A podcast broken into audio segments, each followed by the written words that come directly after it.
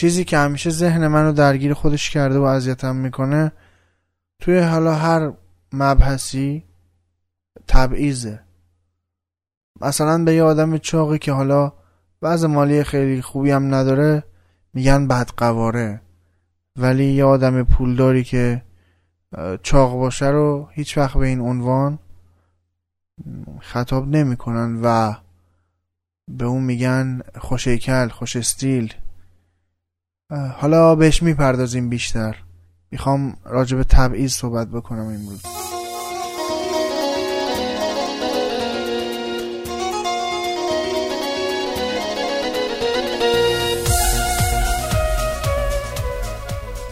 عرض سلام و ادب و احترام دارم خدمت همه شما شنوندگان عزیز. امیدوارم که خوب و خوش و سلامت باشید. من رضا انصاری فرد با شصت و چهارمین قسمت از ناخنک در خدمتون هستم. امیدوارم که تا پایان بنده رو همراهی بفرمایید.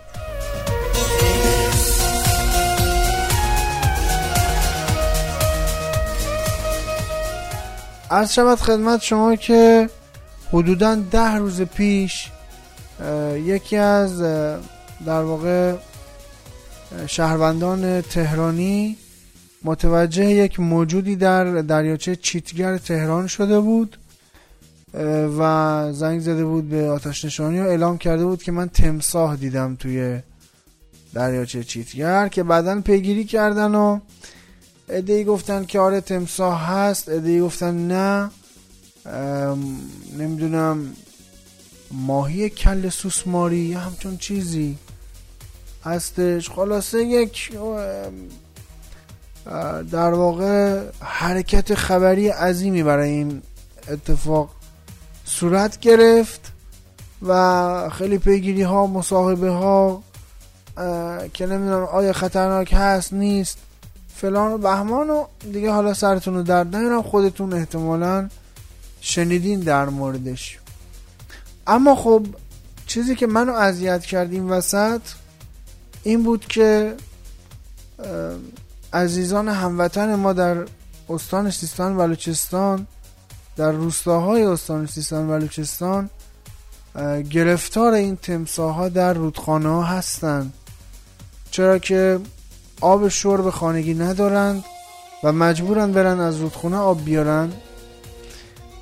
البته در سال هزار و سیصد و نود و نه، همین الان، این هم یه نکته.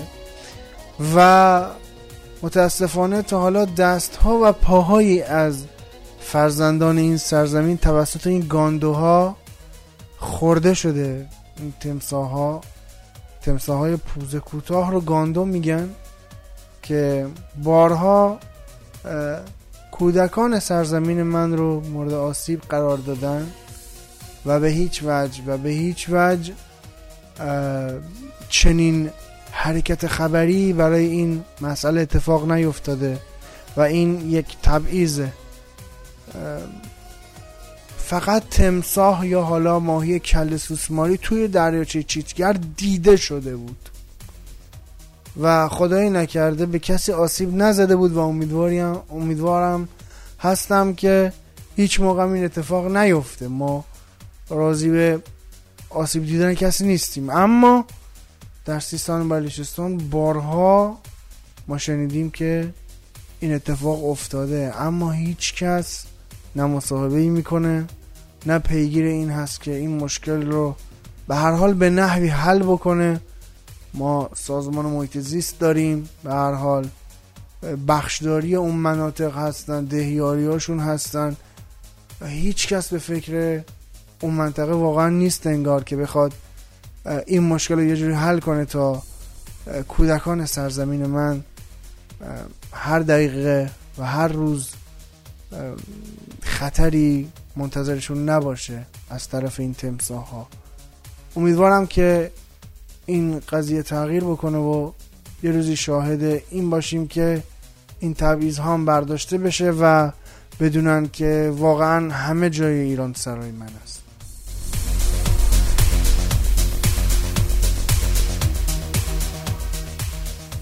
نایب رئیس نمایشگاهداران خودرو جناب آقای اسد کرمی در مورد دو تا خودرو وطنی و جدیدمون به نام‌های شاهین و تارا فرمودن که این دو تا خودرو قراره توی بازار بیان و دید مردم رو نسبت به خودروهای داخلی عوض بکنن و از خودروهای بی‌کیفیت داخلی در واقع ما برسیم به خودروهای با کیفیت و خوب و مردم دیگه نیازی به سوار شدن به خودروهای بی‌کیفیت ایرانی نداشته باشن و دیگه در دسترسشون باشه خودروهای خوب و با کیفیت ایرانی. اما میرسیم سر قیمتشون. ایشون فرمودن که شاهین قیمت شرکتیش حدوداً دویست و شصت میلیون برآورد شده و تارا گفتن حدوداً یه ذره بیشتر سیصد میلیون قراره که عرضه بشه برای بازار داخلی. خب یکی نیست بگه برادر من الان مثلا خودرو بی‌کیفیت ایرانی مثلا پرایده که یه زمان ما میخریدیمش بیست میلیون، حالا بگذاریم شد صد میلیون. الان اون کسی که مثلا خودروی پراید داره به اصطلاح خودروی بی‌کیفیت بخواد خودروی شاهین هم حالا نه مثلا تارا هم نه که میگید تارا یه سر و گردن از شاهین هم در واقع بهتره، بخواد شاهین سوار شه ماشینش هم مثلا در حد نو باشه. خب در حد نو به هر حال یه خود کارم کرده دیگه، از صد میلیون پایین تره، مثلا هشتاد میلیون ازش بخرن، هشتاد و پنج میلیون بخرن. خب اون چطوری خودروی با کیفیت داخلی رو سوار شه؟ حالا خارجی که دیگه پیشکش. یعنی واقعا این خودروی با کیفیت برای کسانی که خودروی بی کیفیت ایرانی سوار میشن به نظر شما قابل دسترسه با این قیمت یا نه؟ یا مثلا کسانی که ماشین خارجی حالا نسبتا خوب سوار میشن میتونن اینا رو هم سوار شن؟ یه ذره در مورد صحبتایی که میکنین فکر کنین هم به نظرم بد نباشه.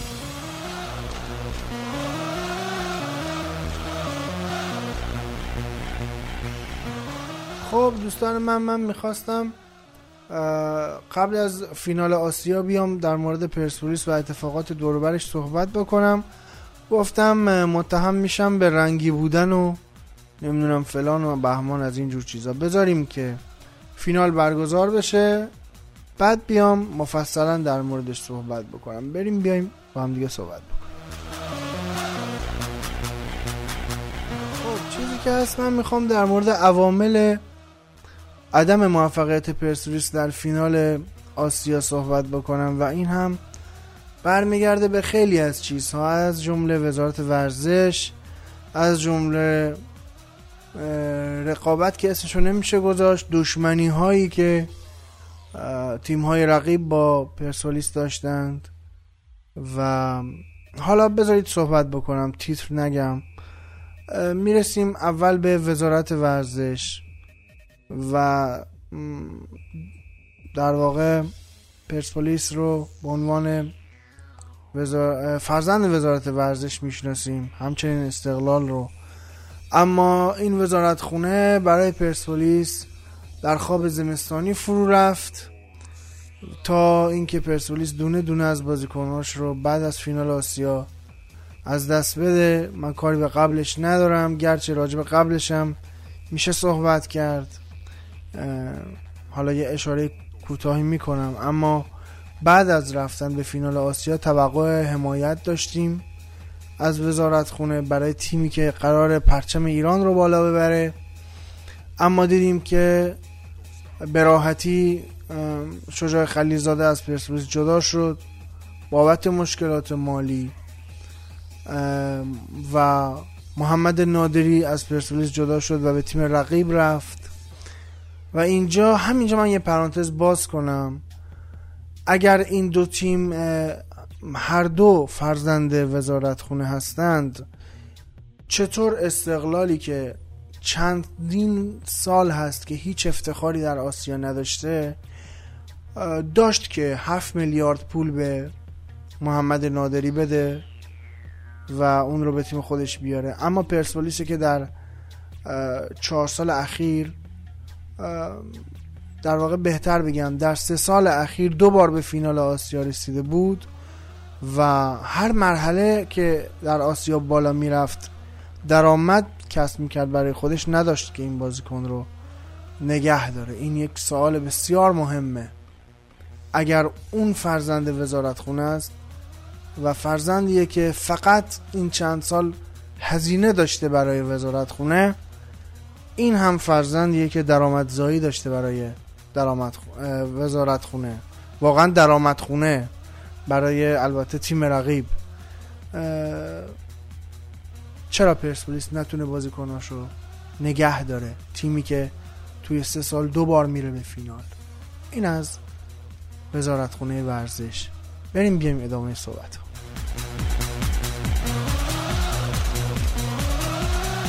خیلی جالبه که صبح روز بازی مسئولین ما میان میگن که ما از هیچ کمکی برای قهرمان شدن پرسپولیس دریغ نمی کنیم. جناب آقای قاضی زاده هاشمی، شما تو تهران صبح روز بازی چه اقدامی میخواید برای پرسپولیس انجام بدید که از هیچ اقدامی دریغ نمی کنید؟ و دیگر مسئولین با چارت تلفن زدن و صحبت کردن و آرزو موفقیت کردن که کاری حل نمیشه.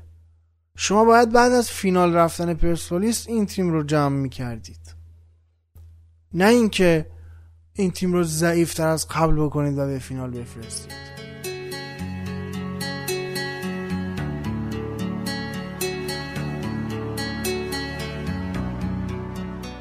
و اما بیایم سراغ رقیبانی که دشمنی رو با رقابت اشتباه گرفتن.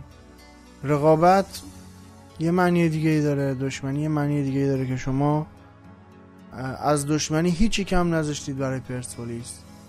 از محرومیت آل کسیر که مخبر ایفسی شدید و اومدید از ایران خط دادید که آره حرکت نجات پرستانه کرده آقای آل کسیر، در صورتی که مسی چند بازی قبل از این بازی این حرکت رو انجام داده بود و شامل هیچ محرومیتی نشده بود.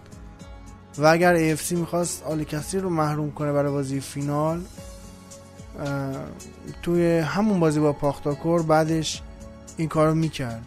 دست مریضات واقعا خسته نباشید، به چیز دلخواهتون، به نتیجه دلخواهتون رسیدید و خیلی کارهای دیگه، از جمله این که خبرش اومد که هواداران استقلال نقشه ریختن که کروناییاشون رو بفرستن که با پرسپولیسیا در تمرینشون یا حالا زمانی که از زمان از ورزشگاه میان بیرون بعد از تمرین عکس یادگاری بندازن تا پرسپولیس بازیکناش کرونا بگیرن، که بلافاصله تیم متوجه شد و رفت تو اردو و قرنطینه کامل کرد خودش رو. قبل از بازی پانزده روز توی هتل خودش رو حبس کرد، حتی به بازیکناش اجازه نداد که با ماشین شخصی برن سر تمرین، با دو تا اتوبوس میرفتن و برمیگشتن.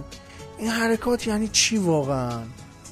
یعنی این حرکات تخریبی چه چیزی به شما میده؟ کاش اینقدر انرژی که میذاشتید برای که پرسپولیس رو تخریب کنید تا قهرمان آسیا نشه، همینقدر انرژی میذاشتید که تیم خودتون میرسید به فینال. برای ما فرقی نداشت، ما ایران رو در نظر داشتیم که روبروی تیم غیر از ایرانی بازی کنه و قهرمان آسیا بشه. شاید خیلیاتون بگید که نه افتخار باشگاهی، بحث افتخار باشگاهی فینال یا ببخشید ملی رو از همدیگه جدا بکنید. من میخوام یه چیزی رو بگم، درسته حرفه‌ای‌گریش هم همین هست، اما شما یک صدم در نظر بگیرید. همین الان آقای هوادار استقلال در نظر بگیر برادر من، اگر الان شما با یه کره‌ای بالاخره توی طول عمرت ممکنه برخورد بکنی، مثلا میگم آیا شما وای میسی جلوش و با اون شادی میکنی به خاطر برد تیم اولسان روبروی پرسپولیس، یا کم میاری؟ خدا وکیلی کم میاری یا باهاش شادی میکنی و کیف میکنی؟ اینو جواب بده. شما با خودتون چند چندین واقعا؟ این چه نمونه حرکاتی بود؟ یا توی تلگرام اومدن دوستان باشگاه استقلال کانال زدن از طرف تیم‌های دیگه و اعلام همبستگی کردن با تیم اولسان، مثل از طرف باشگاه آلومینیوم بود، آلومینیوم عراق، از طرف باشگاه نمیدونم نساجی بود که اومدن این کارا رو کردن و باشگاه هم بلافاصله تکذیب میکردن و این وسط روسیایی به زغال میموند. اما به هر حال یه افتخار از یه کشور گرفته شد این وسط. یه گلگی هم اجازه بدید من از باشگاه نساجی داشته باشم که به قضیه ملی نگاه نکرد. پرسپولیس درخواست کرد که قبل از بازی با تیم اولسان هیوندای بازیشو بیارن تو تهران برگزار کنن، هم به خاطر شرایط بد کرونایی در مازندران هم به خاطر چمن مصنوعی. بیاد تو تهران بازی کنه، دور برگشت میزبان تیم نساجی باشه. و این باشگاه با تنگ نظری کامل که دلیلش هم موجهه، خوشخدمتی برای تیم رقیب پرسپولیس، برای اینکه پست بگیرن در اون باشگاه، همینطور که تا حالا چند نفرشون گرفتن، این کارو نکرد تا پرسپولیس نوزده روز بدون بازی بمونه تا بازی با اولسان هیوندای، که البته با وجود نوزده روز بازی نکردن هم نمایش خوبی دیدیم از تیم پرسپولیس در فینال. اما میخوام بگم که واقعا اتفاقی نمی افتاد اگر می اومدن در تهران و اون بازی رو برگزار میکردن. باز شاید در واقع این نوزده روز کاهش پیدا میکرد به حداقل مثلا ده روز، دوازده روز که پرسپولیس بازی نکنه، خیلی فرق میکرد به هر حال. اما این کار نکردن و به هر حال حالا امروز پنجم دی ماه قراره که بازی عقب افتادهشون رو در همون مازندران انجام بدن. به هر حال همه چیز گذشت. چیزی که این وسط موند یک سری خاطره‌ای بود که برای پرسپولیس به یادگار موند که از هیچ طرف حمایت نشد. اما در نهایت صحبت پایانی من گله باشه از کارشناسان فوتبال توی اون چند روز منتهی به بازی فینال که واقعا کم نذاشتن توی قول سازی از تیم اولسان.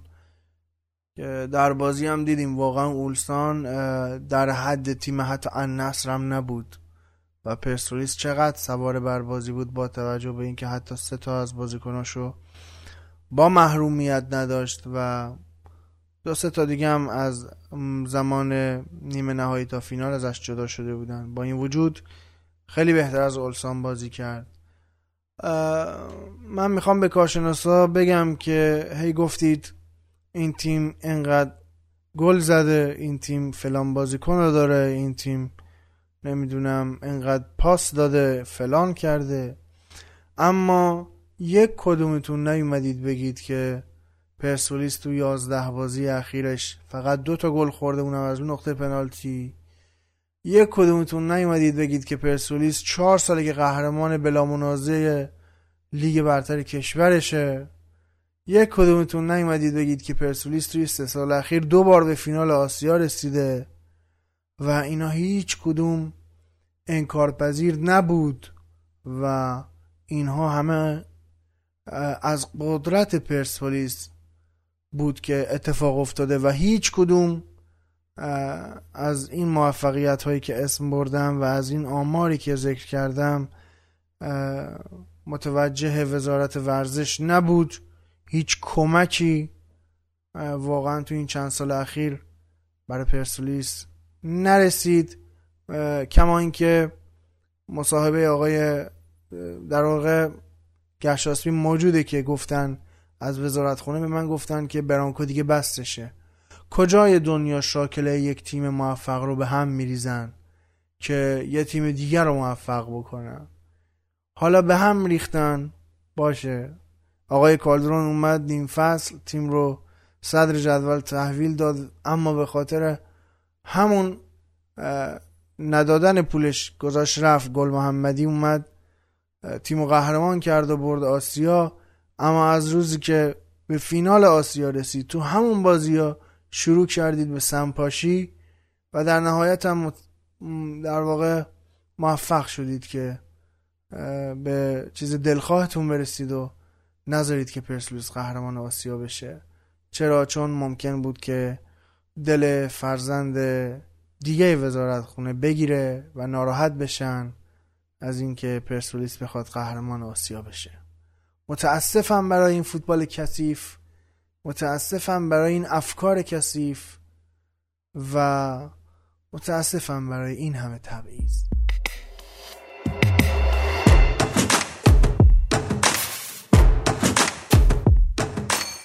خب دوستان، بنده رو به خاطر اطاله کلام ببخشید، خیلی دلم پر بود در مورد این که ما اینقدر تنگ نظر باشیم که یک تیم از کشورمون در مسابقات بین المللیش موفق نباشه. واقعا درد بزرگی بود که باید گفته میشد. من میخواستم اختصاصی در مورد این مسئله صحبت کنم توی ویژه توی یه ویژه برنامه فوتبالی، اما خب دو تا مسئله دیگه هم پیش اومد و گفتم پس یک جا اینها رو با هم دیگه ادغام میکنم و خدمتتون ارائه میدم که یه خود نسبت به دیگر ناخنک ها طولانی شد. امیدوارم که بنده رو ببخشید، دیگه تکرار نمیشه. شما میتونید ناخنک رو علاوه بر کانال تلگرامش به آدرس ادساین ناخنک و با اسپل ان دبلیو ای کی اچ دبلیو ان کی در اپلیکیشن کست باکس و همچنین در سایت شنوتو و اپلیکیشن شنوتو به صورت فارسی هم سرچ بکنید و بشنوید. همچنین میتونید عضو کانال برنامه در کست باکس بشید تا در هنگام بارگذاری برنامه نوتیفیکیشنش رو روی تلفن همراهتون داشته باشید.